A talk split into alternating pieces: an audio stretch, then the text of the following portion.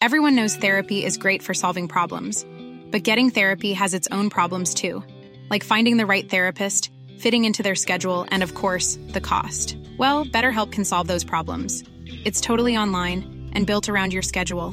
It's surprisingly affordable too. Connect with a credentialed therapist by phone, video, or online chat, all from the comfort of your home. Visit betterhelp.com to learn more and save 10% on your first month. That's BetterHelp H E L P. you are very welcome to The Tonight Show.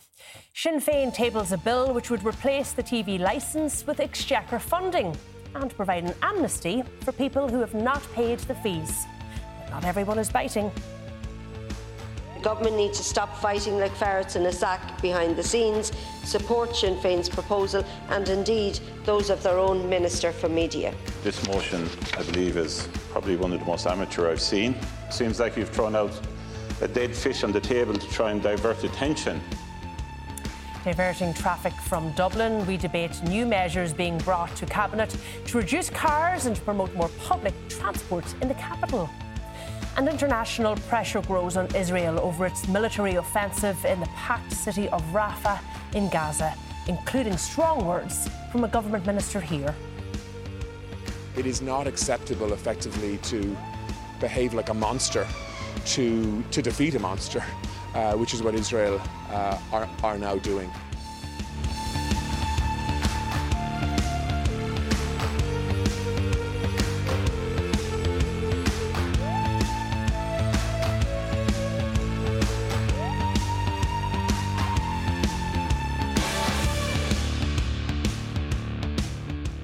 Well, Sinn Féin has proposed an amnesty to people who have not paid their TV licence. The proposal was part of a bill tabled by the party that seeks to scrap the licence fee and replace it with direct exchequer funding. During a debate this evening, the Minister for Media, Catherine Martin, said that serious consideration should be given to the option of direct funding, but said Sinn Féin's motion was reckless and irresponsible. Here's a taste of those exchanges. We've had committees, we've had commissions, we've had all sorts of research and time and money invested into this question, but successive Fianna Fáil and Fine Gael governments haven't had the political courage to make a call on this. The government needs to stop fighting like ferrets in a sack behind the scenes, support Sinn Féin's proposal and indeed those of their own Minister for Media. I too agree that serious consideration needs to be given to the option of a direct exchequer funding model to replace the current TV licence fee system. And I have said this previously. A taxation based system is fairer, more effective, more stable, and better future proofed. But abolishing it with immediate effect as Sinn Féin is proposing, is both reckless and irresponsible. It's disgraceful to think that 13,000 people faced court proceedings last year uh, alone for not having a TV licence when RTE was spending thousands of euros of public money on flip flops, among other things, with no oversight and no accountability. I've been around a while, and this motion, I believe, is probably one of the most amateur I've seen. I think it's frankly a crazy motion, um, not very well written. The figures, for me, don't add up as regards it actually supplying the adequate amount of funding that would be required for public service broadcasting. Seems like you've thrown out a dead fish on the table to try and divert attention uh, in some way and get back, back to your old populist ways. Well, joining me to discuss this are Green Party D for Limerick, Brian Leddin, Sinn Féin TD for Cork North Central, Thomas Gould, Deputy Political Editor of the Irish Independent, Hugh O'Connell, and by Jane Suiter from the School of Communications at DCU. You're all very welcome to the programme. So, Thomas, let's give you a chance to defend the allegations thrown out there. This was amateur, the figures don't add up, it's a dead fish on the table. Yeah, well, listen, it's just unbelievable that Alan Kelly would make those comments. The man who brought in the water charges and destroyed the Labour Party doing it, and he rolled off a load of charges tonight. Um, listen, I'd say this is probably the last we're going to see of Alan Kelly, and he probably hurt to know because Sinn Féin have taken over the Labour Party used to be. This motion really makes sense, right? And this is not what Sinn Féin are saying. This is what the Commission for the Future of Media report states. That has been sitting on Minister Martin's desk for two and a half years and no action. And this is not just, this is going back to 2013 when there have been report 2013, 2016, 2019 all about the future of public service broadcasting. But that wasn't the only, I suppose, element of this report. There's also questions of an amnesty in there, which I want to get to. There's also questions about An Post funding, which I'm going to get to. And Deputy Martin saying, look, there's lots within this that she actually agrees with, including the idea of exchequer funding being ring fenced, but that this motion that you put forward was rushed, it was ill considered, and your figures didn't match up. Well, just to be fair to Minister Martin, like I, I, listened to her tonight, and I actually brought her speech with me because seven or eight times she agreed with Sinn Féin in the minister's speech. Was in all my, I'm only in the Dáil four years, I've never seen it. And what I believe tonight, Minister Martin has showed that the Green Party support this, but the Taoiseach Leo Varadkar is insisting that a household charge will come in, and that will come in after the European and locals. And okay, that, and we'll get to that because yeah. I think there's debate about whether or not that's actually what the Taoiseach's saying when he spoke to your paper quite recently, um, Hugh. But let's just come to you, Brian. Your minister, right, Catherine Martin, accusing Sinn Féin of being rushed about this. But it is fair to say you have taken your time in the extreme to make a decision around funding public service broadcasting. Yeah, I've only been in the Dáil four years as well, and I've never quite seen a situation where the opposition parties were lining up uh, to criticise an opposition motion. It was really quite uh, quite staggering, really. And we all agree that there needs to be uh, a, review of uh, how we fund public service broadcasting, and I think that's what Minister Martin was saying when she was uh, referencing the Sinn Féin motion. But in the Sinn Féin motion, it's calling for a scrapping of the TV licence fee overnight. This is bizarre stuff. Uh, it's calling for an amnesty for those people who haven't paid uh, the, the TV license fee. Uh, that is that is really crazy. It, it actually really, I, I, think, points to very poor judgment on uh, Sinn Féin's part. Like, what else will they provide uh, or ask for an amnesty for? Uh, we are legislators. Fundamentally, we are there to make laws, and we have to uphold the law. And uh, the, the law, and amnesty should be really a thing of last resort. Okay, but there not, has not, been there not, has been dragging the feet, hasn't there? I mean, we had the future of um, media that commission. It was established in September 2020. I think they reported in July 2022. You didn't agree. The government didn't agree with the idea that there would be direct exchequer funding for public service broadcasting. I believe then there was what's it called a technical working group set up it then reported in March of last year, so when I were into nearly two and a half years, and actually, because of what happened in RTÉ over the summer, we still don't even know what was in that report. So they may have rushed reg- legislation, but you've dragged yeah, your feet. I, I, think it's fair to say that successive governments, uh, going back a long, long time, this question is not a new one,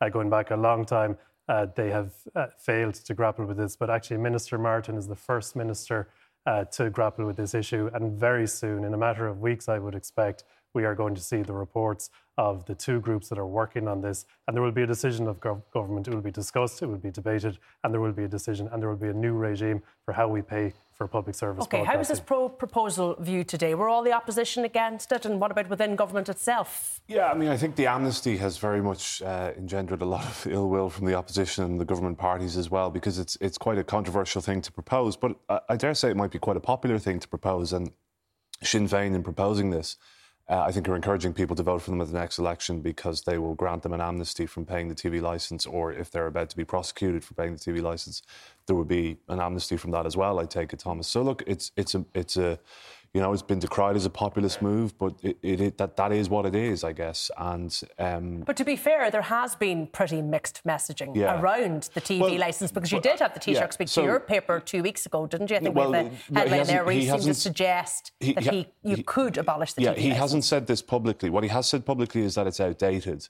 uh, mm. the TV license. Um, my understanding is that Taoiseach prefers the option of exchequer funding, um, but he hasn't articulated a view publicly in relation to that. But we so there's doubts being raised, I suppose, across yeah, the board absolutely. about the future of the TV licence, which doesn't exactly encourage people to no, pay No, completely it. right. So people know that some sort of change is coming. The media minister, uh, Brian Brian's uh, party colleague, has proposed uh, exchequer funding, which Sinn Féin are proposing, and, and had mm. kind of signalled they would would be in favour of, uh, you know, in in recent weeks or uh, certainly since last summer.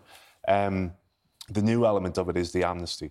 Uh, the Taoiseach. Sorry to cut across you. Sorry, Did yeah. they jump the gun here? Do you think? Did they jump the gun?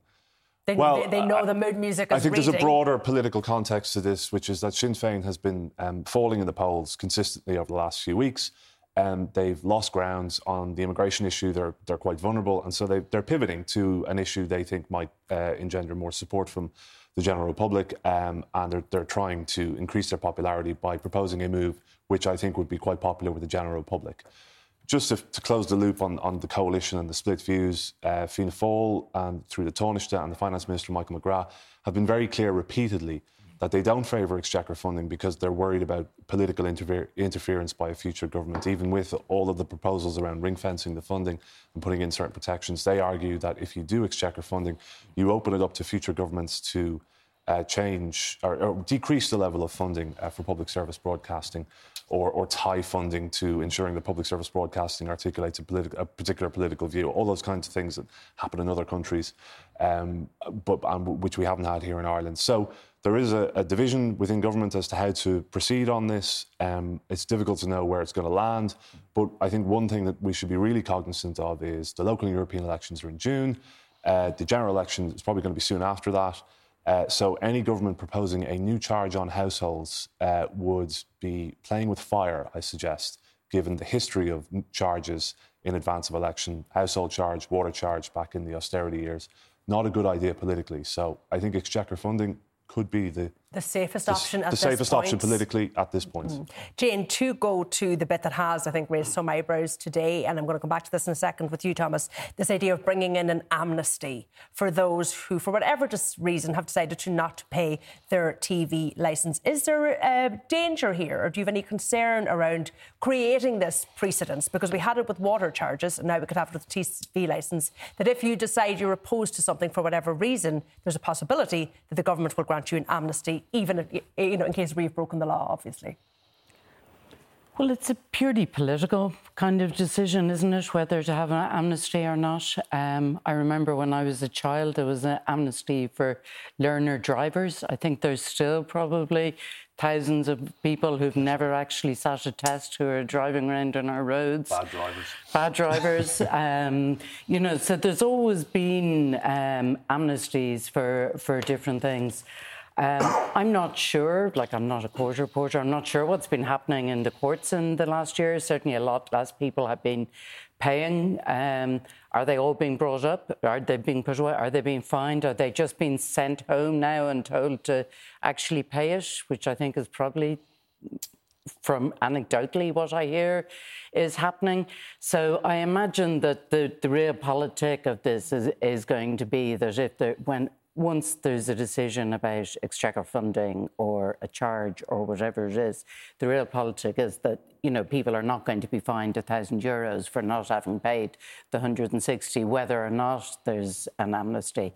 I imagine the courts are going to be fairly sensible about this. So I think it's just all politics. It's all just sound and fury, really. Okay, sound and fury. So let's let's dig down into this a little bit uh, deeper, Thomas Gould. So this amnesty.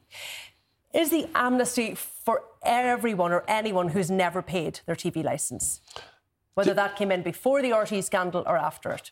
You see, the thing here is people focus on the RT scandal. This report was done before the scandal ever happened. This report okay, I'm talking about the media. amnesty for oh, people. Oh, yeah, I just want to focus on the amnesty part alone for people who have chosen not to pay their TV licence. Well, what we're saying now is if Sinn Féin were in government tomorrow morning or when we are in government, we will abolish the TV licence, replace it with the, uh, direct exchequer funding, and and not drag people through the courts. Like last year, there was 13,000 people had to go to court. They either had a thousand euro fine, they all got a conviction. Like uh, as far no, maybe there might be a few, but if you go to court and you don't pay your TV licence, you're going to be fined and you're going to be yeah, convicted. because that was the law. Yes, but what we're saying, like the minister today the Taoiseach, I, I raised this with the Taoiseach today, and even you just pointed it out, the Taoiseach says it's outdated. The government agree, even Brian agrees that the current system is not fit for purpose.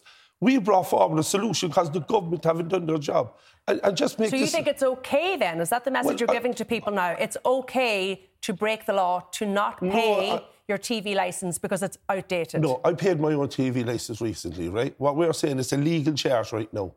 We're asking the government to, to realise that this is the right thing to do. And this is not what Sinn Féin are saying.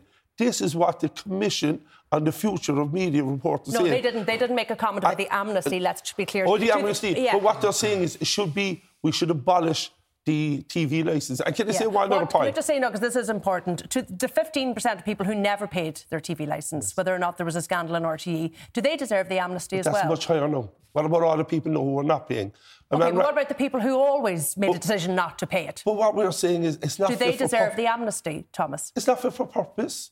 We Do shouldn't be charging amnesty? people.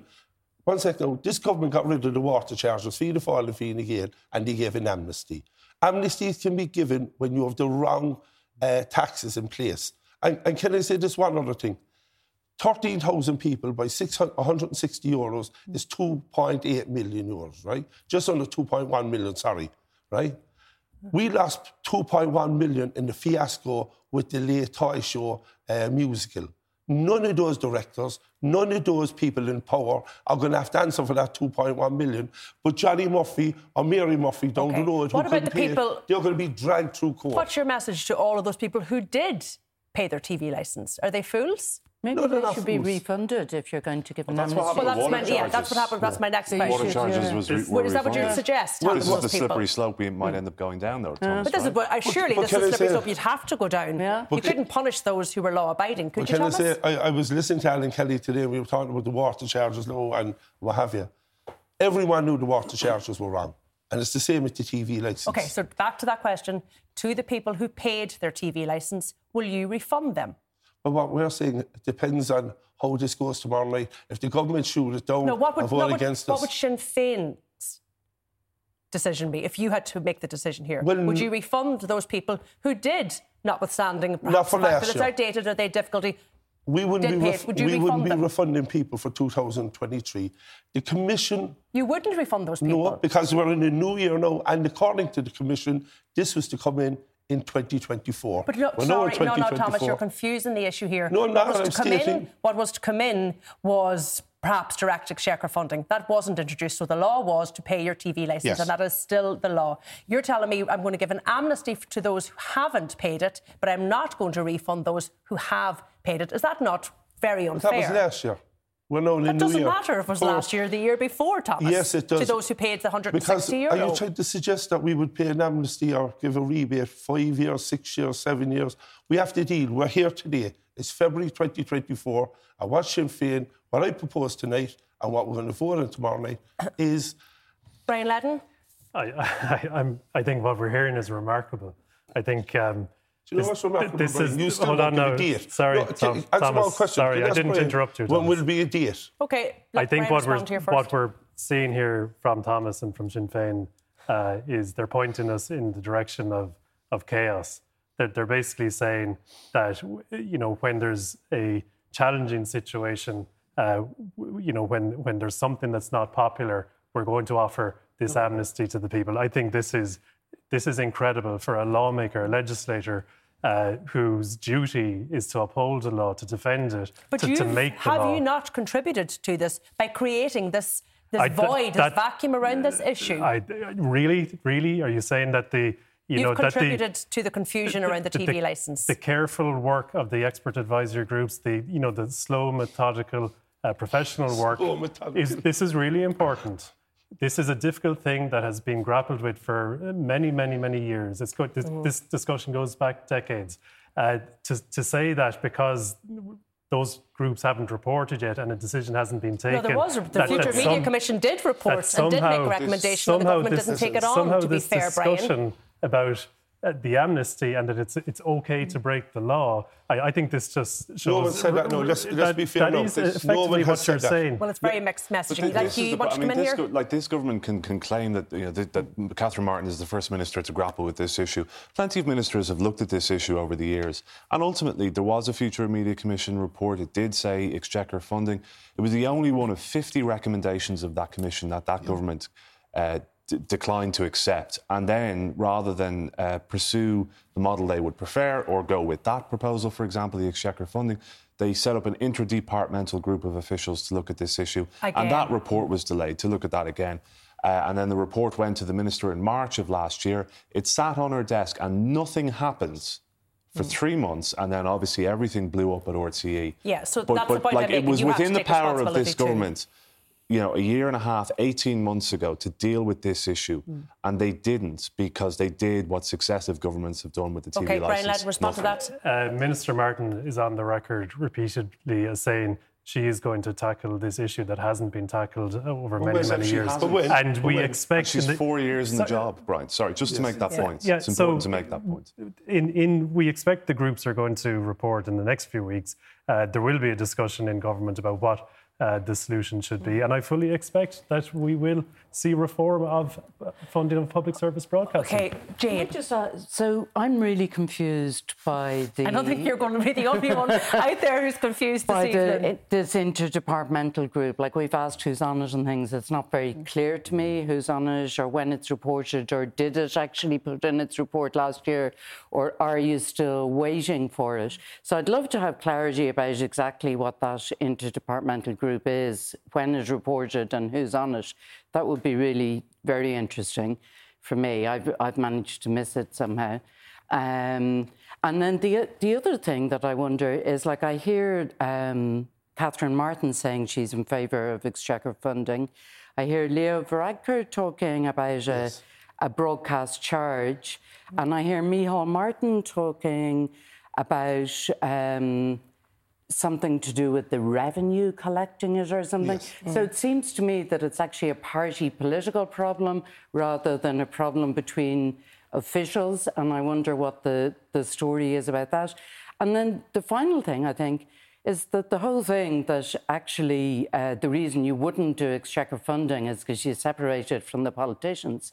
But look at what we have now, and look at what the poor English have now with the Tories attacking the BBC. It's precisely the licence fee model that allows politicians to interfere and to withhold mm-hmm. funding and to hold that it's, over the public sector I mean, this broadcaster. Is, this is the thing, it's open to any government, for example, yeah. of the day to cancel the uh, TV, free TV licenses for over over six, 70s, over yeah. 70s, carers and disability which is yeah. which is a huge amount of money. I think it's 80 60, or 60 to refuse to increase it for 20 so they already have influence, so, which means they already yeah. have huge influence and the hold capacity it over. to change. Yeah. So pretending that moving to something is actually going to give them more influence that they don't want seems to me to be a little bizarre. And you would argue that actually, if you look across Europe, Jane, more and more and more countries are moving away from this license fee model to direct are. exchequer sure. funding. Absolutely. I think like Noel Dempsey pointed that out in like 1997 or something, you know, um, when, when this first started,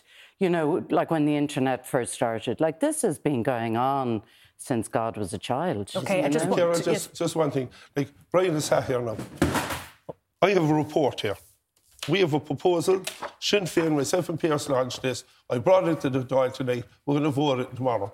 Brian is a member of the government. Where's your report? Where's your policy? Your Wait, proposal can, can, is no, to give an amnesty but, to people breaking no, the law. I'm proposing That's a proposal. solution. That's what we're no, discussing no, no, here tonight. No, no, Brian. This is what you're defending. No, no, Brian, can you tell us, right? Look at the, the viewers out there. When will this government, because he's sat in your hand for four years, and let's yeah. be honest, can you give, can you give actually a timeline? You're, you you're actually neg- negligent. This government is negligent okay, and not doing Brian, their job. can you give a date? Or like, I, not I, even a date. Let's pick a season, a month. Yes. Yeah, I, yes. I, am not going to ask you for a date. Yeah, but, but I understand. It'll probably be the late, late toy show. That's the way things are going with this government. Brian, can you give people? Yeah, I, I, think it's I think it's very near. I do, and that's what I'm hearing. And um, and though that group is reporting back, I think, in a matter of weeks. Okay, I just want to move on to another uh, story today. Hugh Connell, this redacted report into the Toy Show mm. musical. What a so it was unredacted parts of it. Mm. What did we learn very briefly? What questions oh, still outstanding, and what, if anything, will we learn at the meet at the uh, committee hearings tomorrow? Given the fact that so many of the key players are going to be missing. Yeah, well, look, the, the, this is the problem with RT now. I think we've reached the point where we've almost maximised the amount of information that we can extract from uh, the people who are willing to show up at these committees. One size fits all seems like a good idea for clothes until you try them on. Same goes for healthcare. That's why United Healthcare offers flexible, budget friendly coverage for medical, vision, dental, and more. Learn more at uh1.com.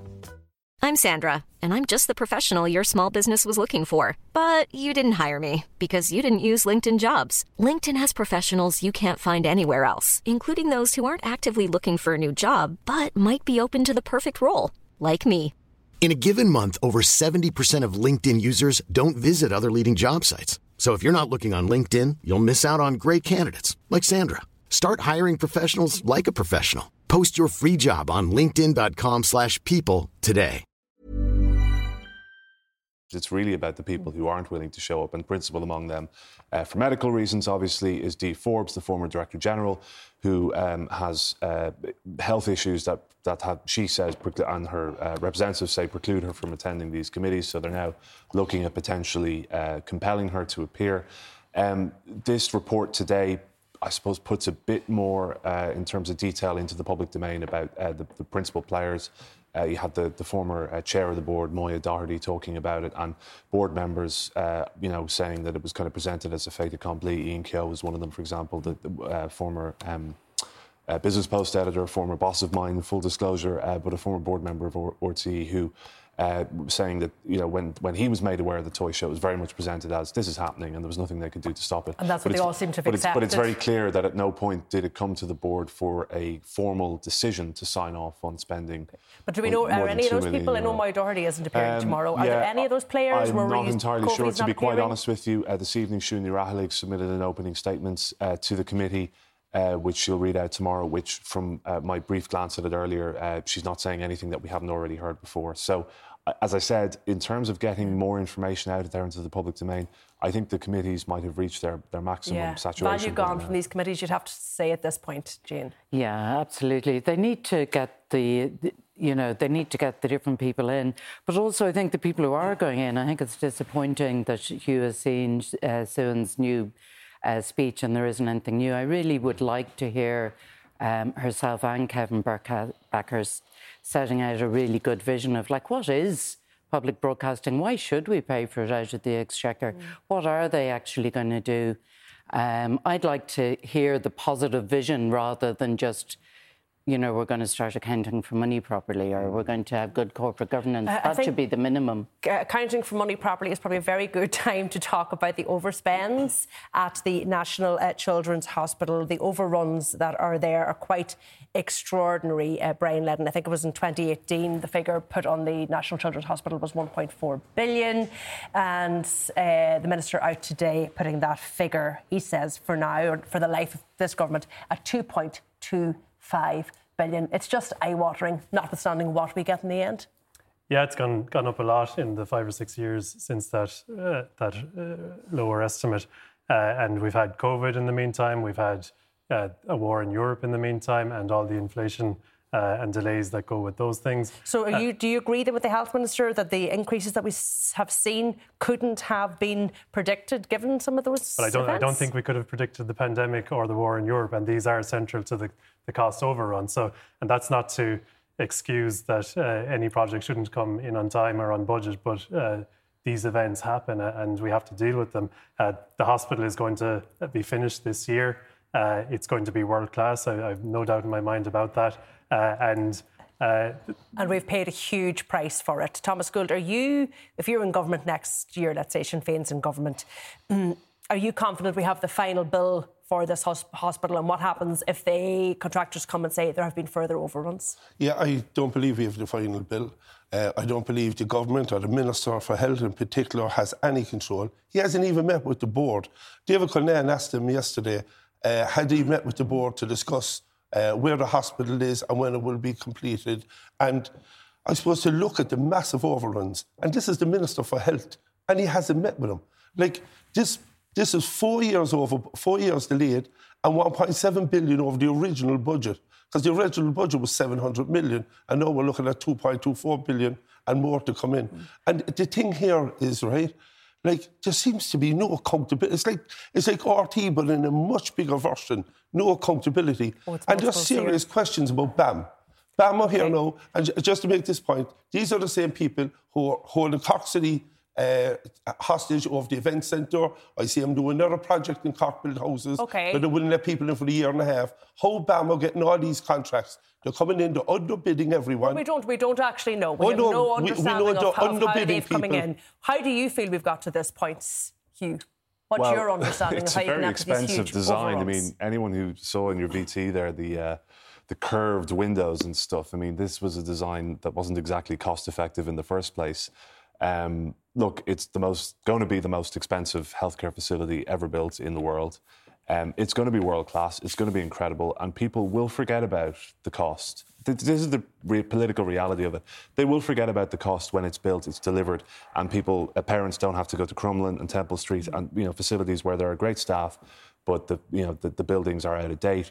Um, you know, politically, ultimately, Sinn Féin will give out about it, but you, you would continue funding it. You're not going to not open the hospital. That's the No, that's yeah. the reality we, of we it, would, Thomas. We would Yeah. finish it. All right, And- look, we're going to have to leave that conversation uh, there for now. My thanks to Thomas Gould and to Jane Suiter for coming in to me. Brian and Hugh are going to be staying on because after the break, plans to remove cars from Dublin City. But is the capital ready and do businesses support it? We debate.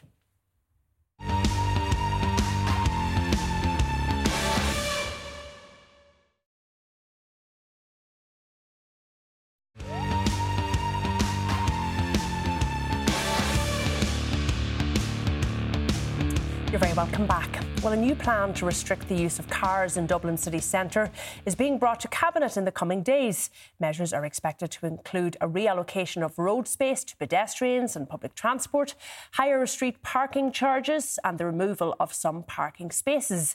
The aim would be to remove traffic also that has no destination in the city. Well, I'm joined again by Green Party TD Brian Leddin, Hugh O'Connell of the Irish Independent, and also joining us this evening on the panel are Keith Gavin of the Irish Parking Association and Olivia Kelly, Dublin editor at the Irish Times. And you're invited to have your say in our interactive poll. Tonight, we're asking Do you support plans to reduce private car use in our city centres? You can vote online on virginmediatelevision.ie forward slash vote or follow the QR code that is on your screen. And we'll bring you the poll results later in the programme. Okay, I'm going to come to you first, Olivia. So, the thing I suppose that's caught people attention here is this plan to try and reduce the number of cars that are driving through mm. Dublin city centre, particularly around the north and south quays traffic that many of us Yeah. will have sat in.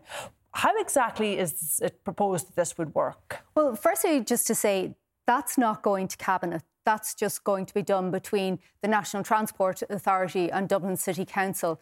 So we already know that those measures are going to come in in the in the summer, actually.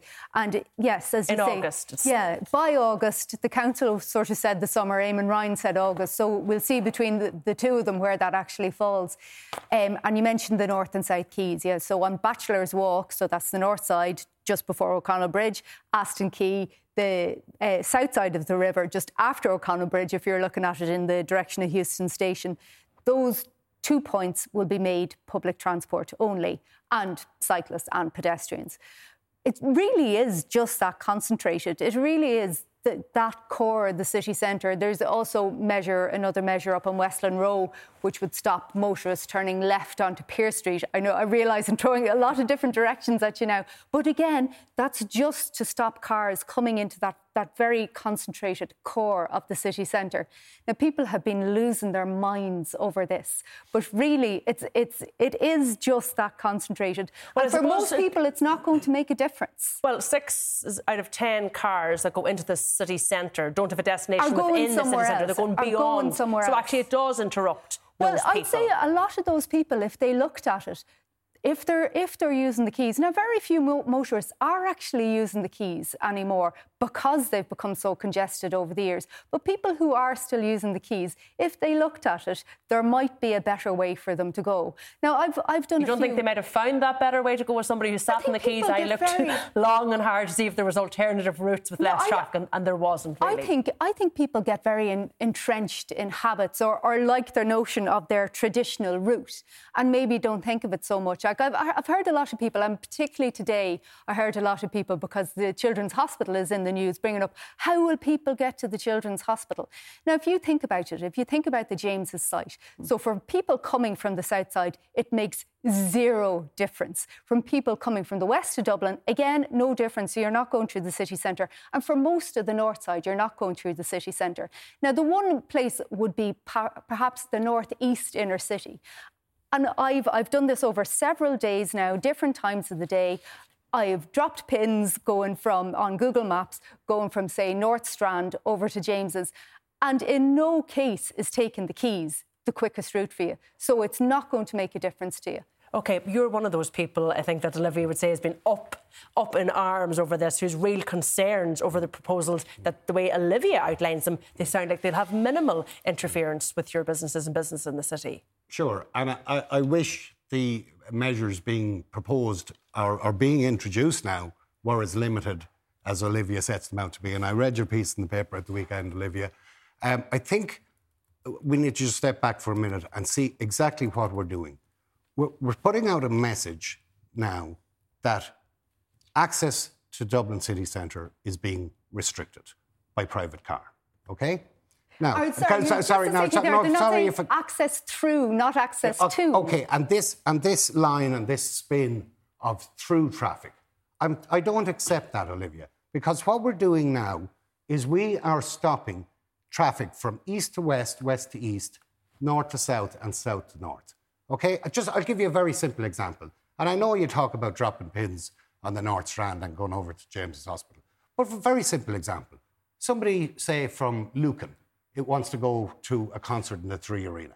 Okay, what these proposals, what these plans are doing, are pushing people out onto an already congested ring road, making them pay tolls at the M50 toll bridge, making them pay another toll at the Port Tunnel, and stopping them going through the city centre. Now, in the words and in the policy and the plan being uh, promoted at the moment, calling that true traffic, that's not true traffic. Somebody going from the west side of the city to the east side of the city is not through traffic. But maybe They're going into Dublin city centre. Uh, no, sorry, if I can just finish as well. The, the, we need some facts here in this debate. The, the car volume despite all, all the propaganda that's been put out there, the volume of cars using Dublin city centre has declined by 30% in and the last 10 years. congestion seems worse congestion than ever. Congestion is worse because it's designed to be worse.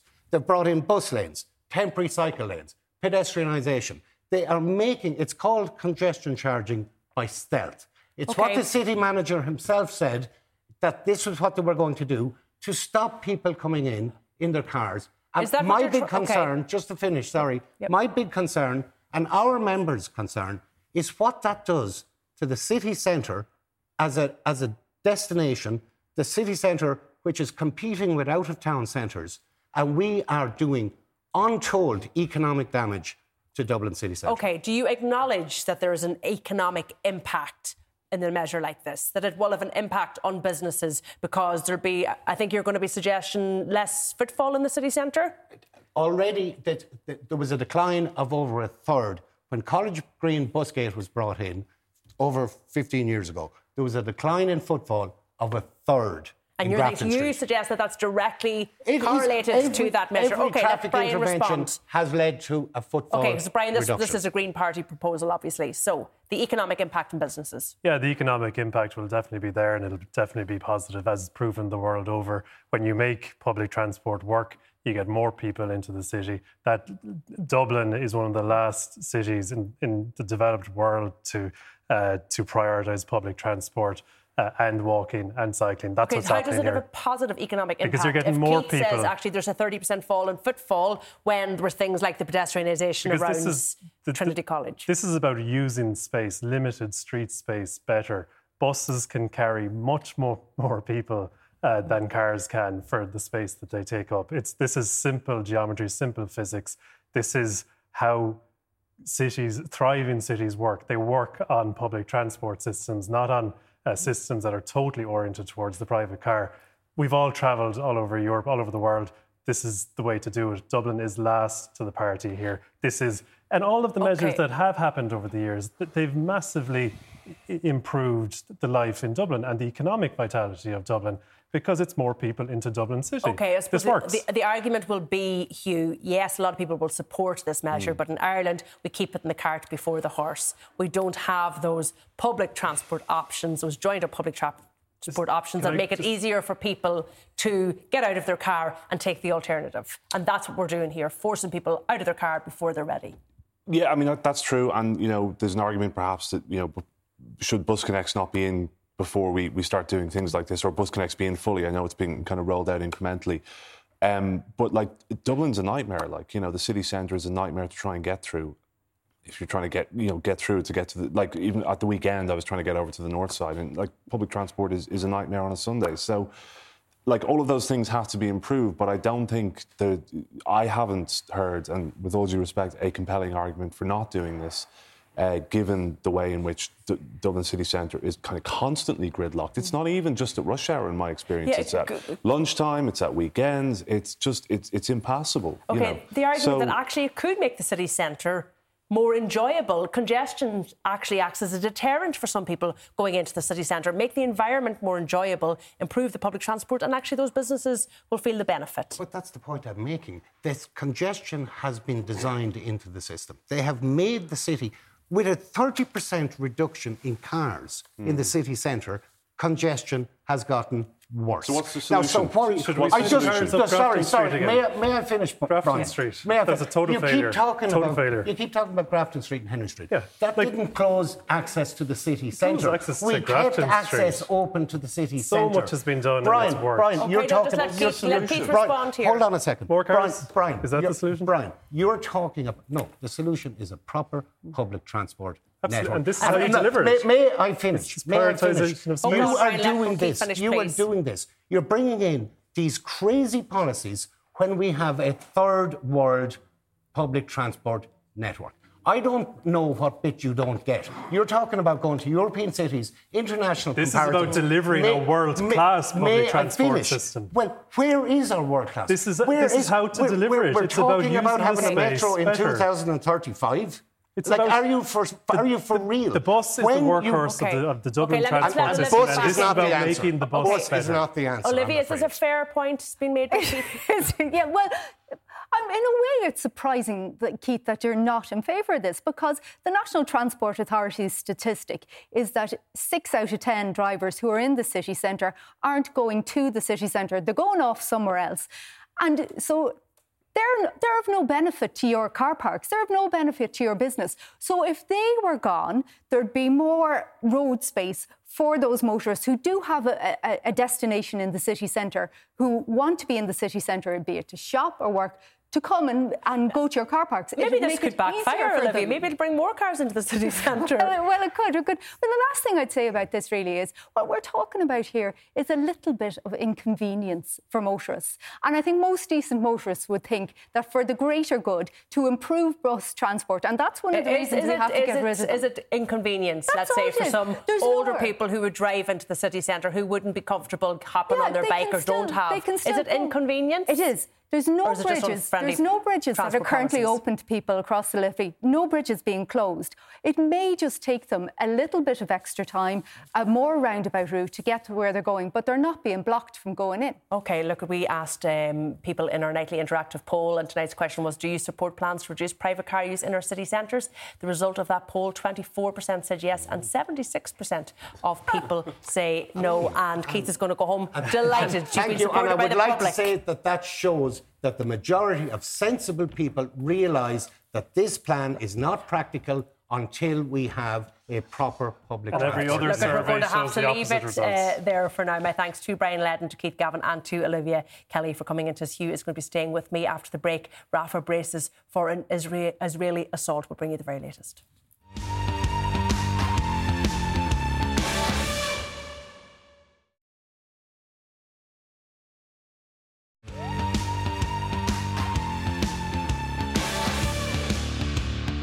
Welcome back. Well, the United Nations chief has said a planned Israeli military offensive in Rafah will have devastating consequences. Antonio Guterres said public order had now broken down, with over 1.4 million Palestinians crammed into the small southern city. Many are living in tents with water, food, and medical supplies scarce. Political correspondent with the Irish Independent, Hugh O'Connell, has stayed with me, and he's joined now down the line by the CEO of Action Aid, Carol Balfe. Carol, to come to you first, we said there's 1.4 million people sheltering in Rafah, but this was an area that pre war had a population of just 250,000. So, how are they dealing with this massive population increase and what would happen if there was a ground offensive there?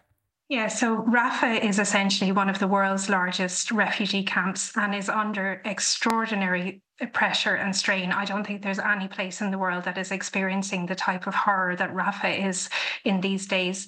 So, as you said, it's swelled. The population is about five times the size of what it was before October the 7th. The population are traumatized. They're living in terror, in absolute panic.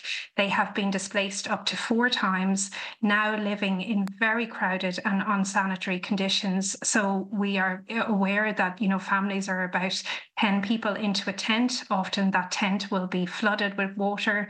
There isn't proper food or um, clothing for children in particular. And people are starving and hungry. And Rafah is not able to cope with the number of people there. We need to get aid in urgently. And it really is a very, very serious humanitarian situation.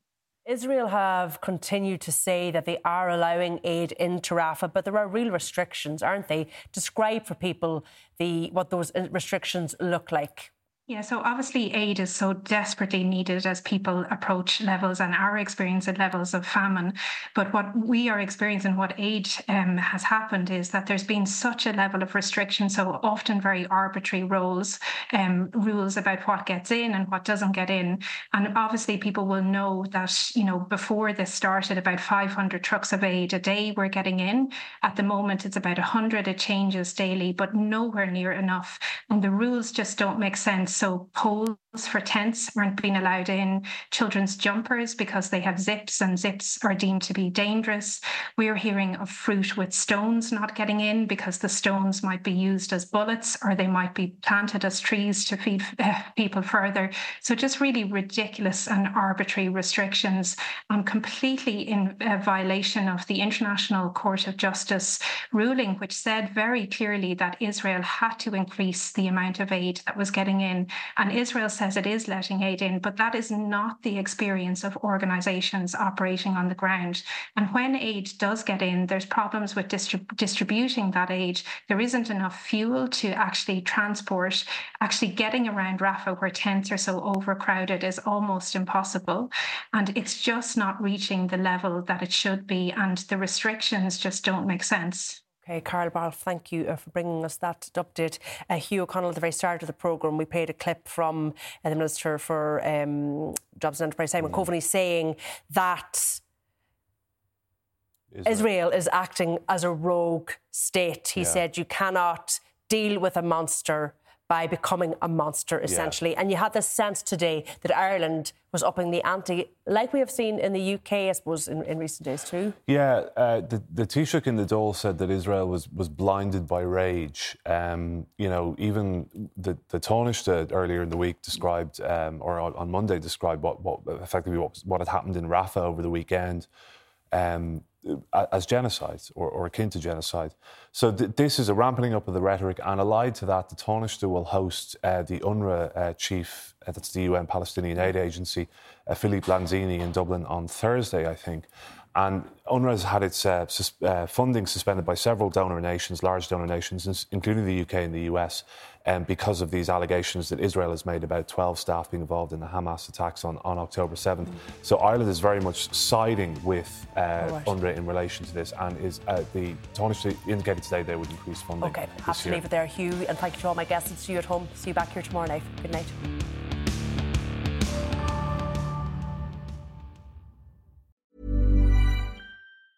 Even when we're on a budget, we still deserve nice things. Quince is a place to scoop up stunning high end goods for 50 to 80% less than similar brands. They have buttery soft cashmere sweaters starting at $50 luxurious Italian leather bags, and so much more. Plus, Quince only works with factories that use safe, ethical, and responsible manufacturing. Get the high-end goods you'll love without the high price tag with Quince. Go to quince.com/style for free shipping and 365-day returns.